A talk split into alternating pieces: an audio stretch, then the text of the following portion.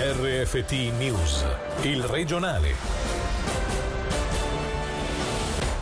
Buonasera dalla redazione. Niente quarantena per chi rientra dalle zone di confine e neppure per chi si reca in una zona della lista rossa per questioni professionali o mediche per meno di 5 giorni. È quanto emerso dalla conferenza stampa indetta questo pomeriggio a Palazzo Federale. Sentiamo Angelo Chiello. La prima novità è il cambio nella gestione dei paesi a rischio. Le nazioni confinanti non verranno più inserite nell'elenco in toto, ma verranno selezionate soltanto le regioni che superano il valore limite di contagi. In questo senso, da lunedì entreranno nella lista delle zone a rischio nove regioni francesi, tra cui Parigi e la Costa Azzurra, ma anche regioni come Vienna. Una misura che però non toccherà le zone di confine, non obbligando così le persone recatesi, per esempio per quanto riguarda il Ticino, in Piemonte e Lombardia, a sottostare ad un una quarantena, misura che non riguarderà nemmeno chi si recherà in zone a rischio per questioni professionali, mediche o sportive per meno di 5 giorni. Inoltre, sempre in conferenza stampa, è stata annunciata l'estensione del periodo di indennità perdita di guadagno. Al termine della conferenza è stata inoltre sollevata la questione dei 20 bambini e giovani profughi del campo andato in fumo sull'isola di Lesbo che potrebbero essere accolti dalla Svizzera. Alla segreteria di Stato della Migrazione abbiamo chiesto se sia stata valutata la possibilità di ospitarli farli nei centri federali in Ticino. La risposta non è stata negativa, l'eventualità quindi non è da escludere, ma come riferito dalla SEM è ancora troppo presto per fornire una risposta su un possibile loro collocamento nei centri di Balerna o Chiasso. Come confermato da Norman Gobbia alla RSI però, il governo ticinese si è già detto disponibile a fare la propria parte. Restano gravi ma stabili le condizioni dell'uomo investito ieri sera mentre attraversava le strisce pedonali sulla strada principale che collega la rotonda di Piazza Castello al lungolago di Locarno. La vittima dell'incidente è un 55enne macedone della zona, Gaia Castelli. Erano le 22.30 circa quando un automobilista ventunenne domiciliato nella regione stava circolando sulla principale di via Aurelia Locarno, quando giunto all'altezza dell'incrocio nei pressi dell'Aldi ha investito un pedone intento ad attraversare sulle strisce pedonali. La vittima è un 55enne cittadino macedone del Locarnese, scaraventato in avanti per diversi metri prima di ricadere pesantemente sul campo stradale. Attualmente l'uomo è ricoverato al civico di Lugano in condizioni gravi ma stabili, mentre la polizia ha aperto un'inchiesta per stabilire le cause esatte del sinistro. Gli interessati al rilancio dell'aeroporto di Lugano Agno si facciano avanti. È l'appello lanciato dalla città per effettuare l'ultimo passo verso la concessione dello scalo ai privati. Si tratta di una procedura chiamata chiamata di interesse diversa da un no- normale concorso che consentirà a, fino al 13 di no- novembre dopo il via libera del Consiglio Comunale di entrare in trattativa per rilevare l'attività di Lugano Airport dal giugno del 2021. La gestione dello scalo nel frattempo rimarrà in mano alla città che per la fase di transizione ha aggiornato il preventivo 2021. Sul tema Davide Maggiori ha sentito il sindaco Marco Borradori e il coordinatore del gruppo di lavoro LASA Tiziano Ponti. Un ente pubblico solitamente è sottoposto alla legge sugli appalti pubblici, bisognerebbe fare un concorso e la procedura di concorso prevede che una volta fatto la scelta il municipio non avrebbe più nessuna possibilità di andare a fare delle trattative. La cessione dell'aeroporto invece implica tutta una serie di variabili che sarebbero difficilissime da esporre in un bando di concorso, per cui l'idea è caduta su questa procedura di chiamata di interesse o call for interest che permette al municipio municipio di avviare delle trattative con uno o più soggetti che presentano dei progetti interessanti. C'è un gruppo che si è manifestato solido e serio, nel frattempo però si sono interessati anche altre persone per cui il municipio si è trovato davanti all'esigenza di dover dar spazio anche a altre realtà. Il nuovo gestore sarà tenuto a seguire le regole imposte dall'Ufficio federale dell'aviazione civile. Ci sono poi altri documenti importantissimi, il primo è la concessione che è detenuto dalla città, un altro elemento elemento importante è il regolamento d'esercizio che specifica esattamente cosa il gestore può o non può fare. La base è che la città di Lugano è la detentrice della concessione. Prima la concessione veniva esercitata dall'ASA, dalla Lugano Airport SA e ora viene esercitata dalla città e un domani dovranno essere privati a gestire questa concessione. Questa è una fase transitoria per la città di Lugano, devo dire che le cose stanno andando piuttosto bene, complice anche la pandemia che ha avvicinato gli utenti che possono permetterselo ai ai voli generali, ai volotaxi c'è un movimento notevole sull'aeroporto di Lugano Agno, quindi da questo profilo sentiamo molto meno la crisi di quanto non lo sentano i grandi aeroporti. Posti di lavoro purtroppo bisogna calcolare quella quarantina di posti di lavoro legati all'ASA che il lavoro non l'hanno. Adesso in parte lo stanno recuperando perché le cose stanno decisamente migliorando, però tutti gli altri posti di lavoro sull'aeroporto sono rimasti intatti, diciamo.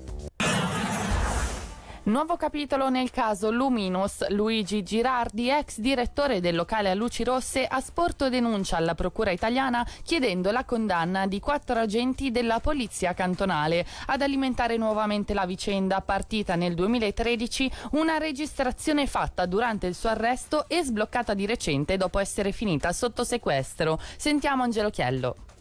Tre ore di audio che ripercorrono la serata dell'arresto, il 29 luglio di sette anni fa, e nel quale, secondo quanto riferisce Ticino Online, si sentirebbe un commissario dire io ti ammazzo, ti sparo, rivolgendosi all'ex direttore del locale Luci Rosse Luminos, Luigi Girardi, autore della registrazione.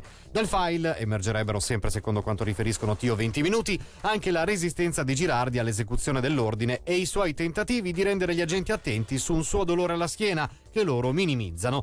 Questo quanto bastato a Girardi per sporgere denuncia alla Procura italiana contro gli agenti ticinesi. Una denuncia alla quale il pubblico ministero Simona De Salvo ha già risposto trasmettendo gli atti alla giustizia ticinese, scelta motivata dal fatto che i presunti reati sono stati commessi interamente a Lugano. Da parte sua l'ex direttore del Luminos, che si è sempre detto vittima di un complotto politico-giudiziario nel nostro paese, ha già annunciato che ricorrerà contro la decisione. Quattro gravi incidenti in quattro anni, servono misure efficaci, è quanto chiedono tre gran consiglieri della Mesolcina al governo grigionese e alle Camere federali. La lettera aperta interpartitica è nata in seguito al grave incidente all'interno della galleria della 13 a Roveredo. A firmarla Nicoletta Noitogni, Manuel Atanes e Samuele Censi che sentiamo.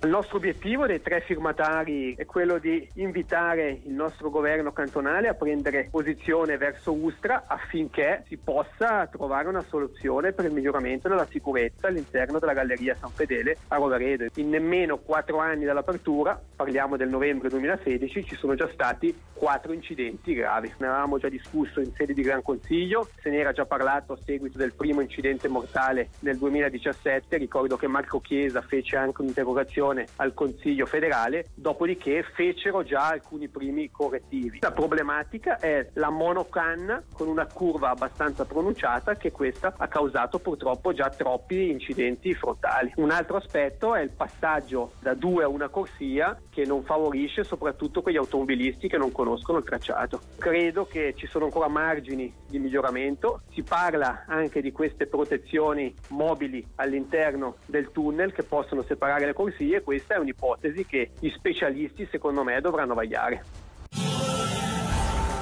Per la sua realizzazione ci vorrà un ventennio, ma il progetto per la terza corsia tra Lugano e Mendrisio sulla 2 è pronto, con una corsia in più, quella di emergenza già esistente, da sfruttare nelle ore di punta e un semisvincolo tra Melano e Maroggia. La criticità sta nel creare la terza corsia nelle gallerie di Gentilino, Grancia e Bissone. Questa mattina in diretta è intervenuto il portavoce dell'Ustra Eugenio Sapia parliamo di terza corsia esattamente, ma è una terza corsia che verrà attivata senza sottrarre ulteriore terreno al territorio, a parte l'allargamento delle gallerie per permettere di creare una corsia di emergenza, l'autostrada non verrà ampliata, il tratto cielo aperto resta com'è. In sostanza andremo ad attivare negli orari di punta, quelli del mattino e della sera dove la capacità dell'autostrada è superata e quindi si formano le colonne, andremo ad attivare una terza corsia dinamica che sarà la corsia di emergenza